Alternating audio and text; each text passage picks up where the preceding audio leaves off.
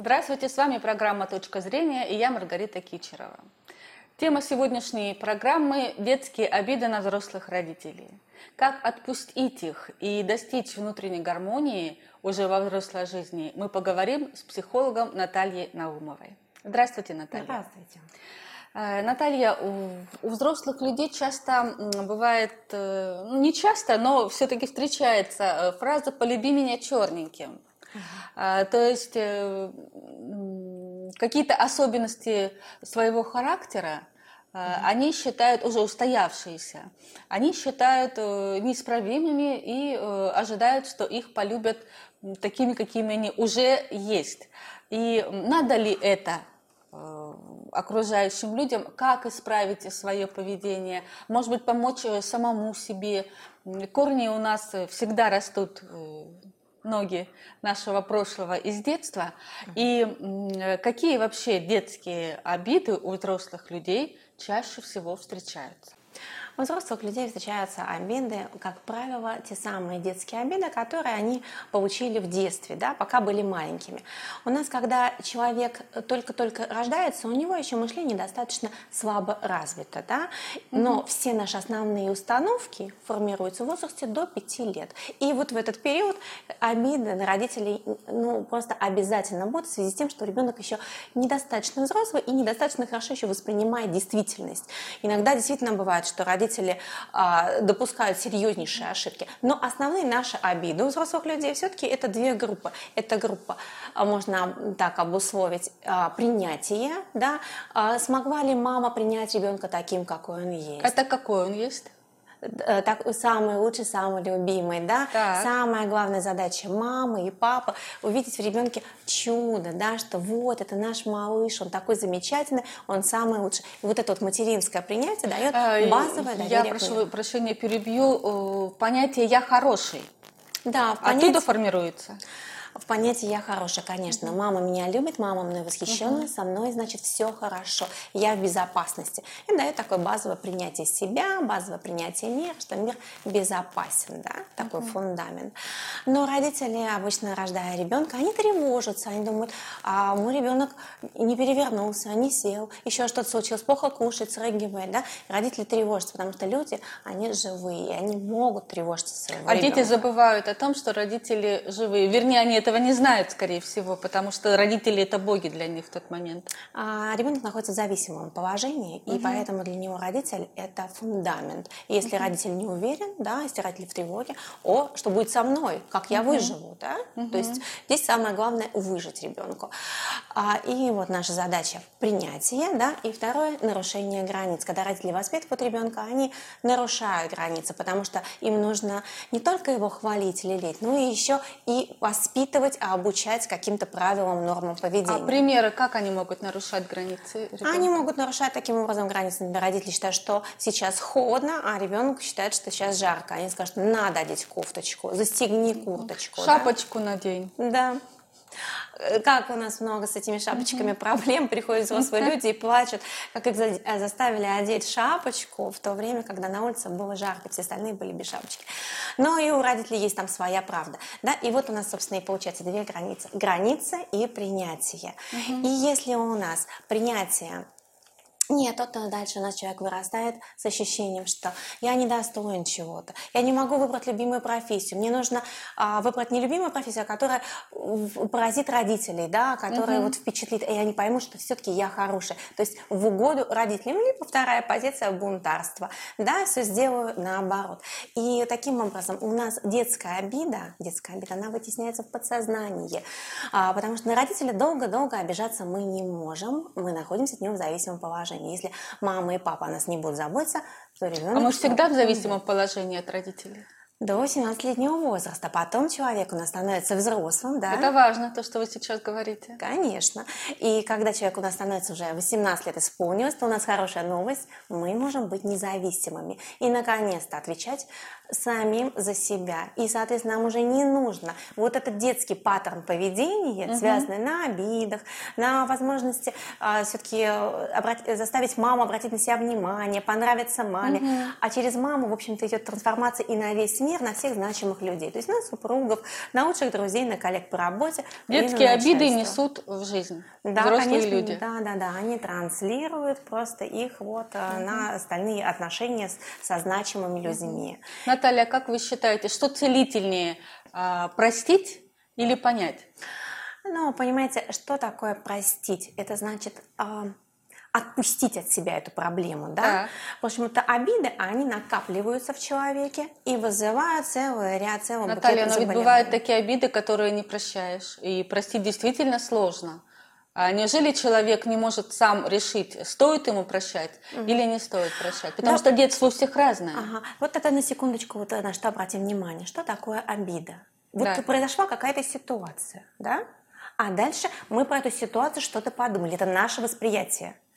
И вот от того, как мы подумали, у нас возникли разные чувства. У нас может возникнуть обида, а может возникнуть нейтральная позиция, а может возникнуть сострадание и понимание. Все зависит от нас. Если мы хотим, мы себя обидим. Мы можем контролировать обиды. Если в детском возрасте у нас было мало опыта, и мы это не могли делать, то теперь, когда нам 18 лет уже исполнилось, Так. мы можем сами выбирать, обижаться нам или нет. Потому что обида – это разрушительное. Вы знаете, а, Обида отличается от травмы, я правильно понимаю? А обида и травма, они могут быть об одном и том же, а могут и отличаться, потому что травма это не всегда обида, да, но Мгм. обида это всегда травма. То есть тут есть такие, знаете, а, в онкологическом о- отделении всегда врачи говорят, что это отделение обиженных людей. То М. есть обиды формируют опухоли, формируют какие-то а, новообразования. То есть то, что человек носит в себе, как курица с яйцом носится, по сути, Мгм. и э, формирует опухоль. Да. Поэтому обижаться это опасно и вредно, прежде всего, для самого человека. А у Они меня таким вопрос. образом, да. У меня вопрос, э, а может быть проще сначала понять, и потом будет легче простить? Можно понять, да. Да. Вообще, конечно, просто так простить сложно, да. Очень важно высказать а, свои чувства, да, отразить их, а, сообщить о То них- есть не нужно молчать, э, когда ты обижен. Э, Нужно э, родителям об этом сказать, но не все могут, потому что для многих родителей это святое. Мгм. Вы знаете, тут не так Молчать не, не нужно, правильно? А, говорю? Понимаете, обида – это наше восприятие действительности. Иногда оно не имеет отношения даже к нашим родителям, а имеет отношение к нашему восприятию родителя в тот период времени. Мгм. И это важно разделять. У нас есть родитель, который у нас на пьедестале, и особенно если это пожилой родитель, который уже не готов воспринимать, и, возможно, для его здоровья даже будет вредно выяснять сейчас взаимоотношения, нам это и не нужно. Нам самое главное разобраться с собственным восприятием. То есть у нас э, получается запрос э, на разборки к тому родителю, не который сейчас, а к тому, который был. Тому даже, которого мы восприняли так. Ага. Может быть, родитель даже из лучших побуждений как-то действовал, да? Часто родители, например, заставляют ребенка есть не из-за того, что хотят ребенка подчинить, поработить, наказать и показать, что э, вообще твое мнение никто не учитывает и никому не нужен, а из-за счет, из-за счет того, что родители боятся, тревожатся, что сейчас я не накормлю своего ребенка, он у меня умрет. А как ребенку понять, что родителям двигает родительская любовь, а не критика? А в детском возрасте сейчас родителям важно говорить с своими детьми и объяснять, да. И если ребенок обиделся, важно дать возможность человеку высказать, да, ребенку сказать, что я, мама, на тебя сейчас обижаюсь, потому что ты меня заставляешь есть Не кашу». все слушают. Не родители, все слушают, да. а мы не можем... А взрослому как? Взрослому А как? взрослому Да. очень легко. Взрослый, когда, понимаете, если у нас, нам что нужно сделать? Нам нужно сейчас, если у нас ребенок растет в семье, научиться слышать его и научиться говорить о чувствах, научить ребенка говорить о своих переживаниях. И если родитель чувствует, что он правильно поступает, важно извиниться и объяснить, для чего он это делает. Тогда обида не формируется. А самому Тогда себе как возникает- объяснить? а самому себе объяснить можно следующим образом. У нас есть детская травматизация, которая формировалась в возрасте до 5 лет. Мы, как правило, ее не помним. А дальше на нее базируются всякие новые ситуации, которые нам кажутся очень серьезными, а окружающим, как правило, они такими серьезными не видятся, потому что они не знают, на какую травматизацию, на какую почву у нас это ложится. Мгм. И наша задача сейчас посмотреть, что конкретно обижает, да?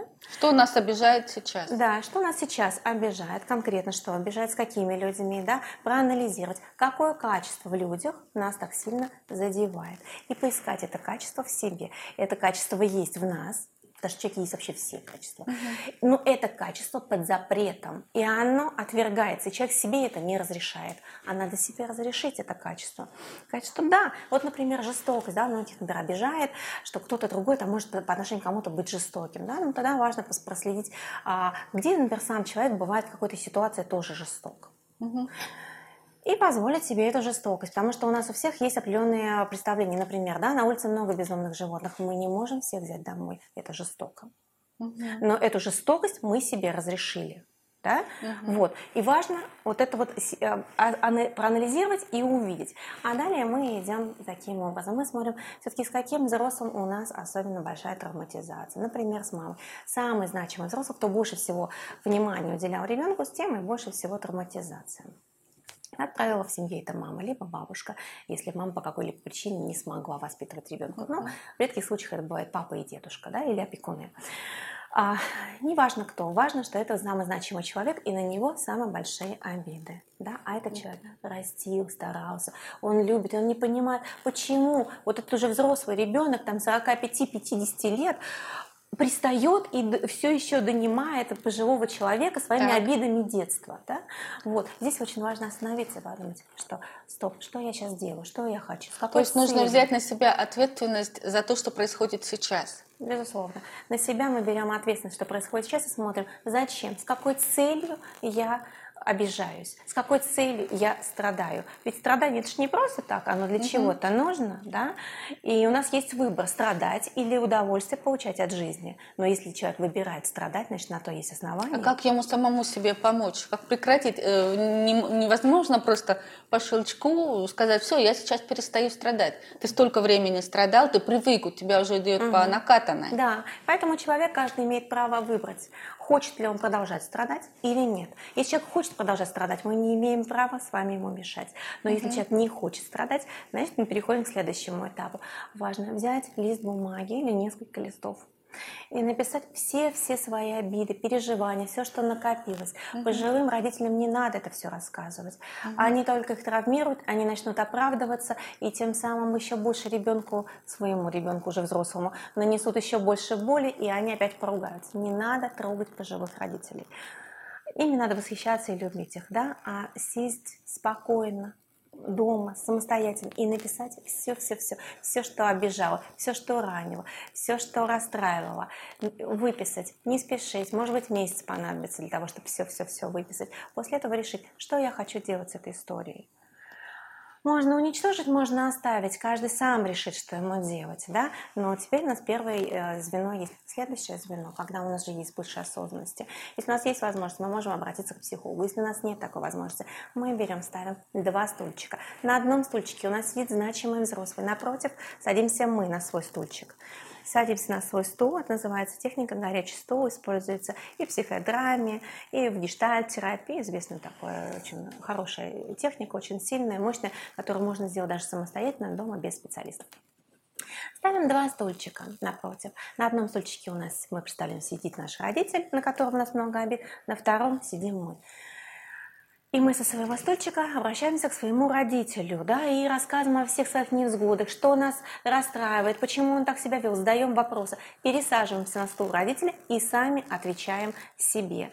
И вот здесь бывают и слезы. Важно, чтобы стаканчик воды был с собой, или бутылочка, потому что бывает и головокружение, когда рядом нет никого, кто мог бы помочь, да, важно вот этот диалог выстроить, поговорить, проплакаться. В слезах нет плохого, слезы несут очищение. Важно после того, как а, уже все поговорили и вот все вопросы выяснили, встряхнуть руками ногами и назвать свое имя, сказать «я там, например, Наташа и больше никто». Все, да, и тем самым а, скинуть ту позицию родительскую и от нее отпустить. Как правило, отпускает. Иногда после вот этой вот терапии возникает злость. Если возникает злость, это нормальное чувство. Это та злость, которую человек столько лет носил в себе. Потому что обида, mm-hmm. она всегда связана еще и со злостью. Тогда мы берем подушечку и стучим по дивану или по какому-нибудь там по полу, там к чему-нибудь там, или бьем э, грушу. Чтобы тело было задействовано. Тело должно быть задействовано mm-hmm. и четко чувствуем, какой рукой хочется бить, правой или левой, а может быть ноги хочется подключить. И можно и кричать, и, и говорить, да, и, вот, и ругаться, все что угодно. Важно выпустить всю свою злость. После этого у нас, как правило, бывает психотерапевтический сон, а, когда приходит из подсознания прям очень такие важные какие-то детали, но этот сон стирается буквально за минутку, поэтому надо его наговорить на диктофончик. Телефон у нас у всех всегда под рукой, там есть диктофон. И вот этого чуть позже прослушать или вместе с специалистом уже обратиться, либо самостоятельно. Это поможет очень здорово продвинуться вот в, этом, в этой проблеме. После этого у человека есть осознание, что только он сам себя может ранить и обидеть. Только наше восприятие. Потому что мы, поработав с нашим восприятием, можем прийти в абсолютнейшую норму и не травмировать больше наших родителей, а позволить им жить спокойно, да, свои годы, наслаждаться жизнью. И сами мы получим удовольствие от того, что мы любим своих родителей, восхищаемся ими, и они тоже любят нас. Просто люди – это зеркало наше. А эти техники, Наталья, угу. действуют также и по отношению к мертвым родителям? Да. Точно так же. Очень важно, а, когда То человек... есть не важно, что он жив э, или умер, потому что некоторые люди думают о том, что вот родители ушли, они не могут им сказать о том, что их когда-то обижало. Да, очень важно у умерших родителей, иногда бывают люди, проводили своего родителя, да, угу. похоронили, год прошел, два прошел, угу. а слезы текут да, значит, не отгоревали, не отпустили, значит, осталось чувство вины, остался стыд или обида, что-то осталось, отношения не закончены, угу. а их важно закончить. И поэтому горячий стол здесь очень даже, кстати, человек, пересаживая стол на э, стул, отвечает... Это вот техника двух стульев, да? Да, да, горячий угу. стол называется техника. Человек, пересаживаясь, он выскажет своему умершему родителю все, да, и попросит прощения у него, да, и расскажет о своих неприятностях, неприятностях, поделиться. И также позволяет эта техника и общаться с умершим родителем, если остались еще какие-то еще дополнительные, хочется, например, поделиться своими успехами, еще что-то. И вот некоторые люди сожалеют, жалко, что я не могу рассказать. И таким образом получать поддержку. И таким образом получать поддержку. И, и становиться самостоятельным. Замечательно. И, и последний вопрос, Наталья. Чем отличается позиция автора своей жизни от позиции жертвы в жизни? Вот просто кратко. Угу. А когда человек у нас выбир, а, сам выбирает путь, да, то он сам за это несет ответственность, и он сделал шаг, смотрит, не получилось, делает другой шаг в другую сторону. Так. Если человек жертва, то он четко идет по стандарту. Я должен быть неудачником, мне должно быть все плохо. Угу. Я буду плакать, а люди меня будут жалеть.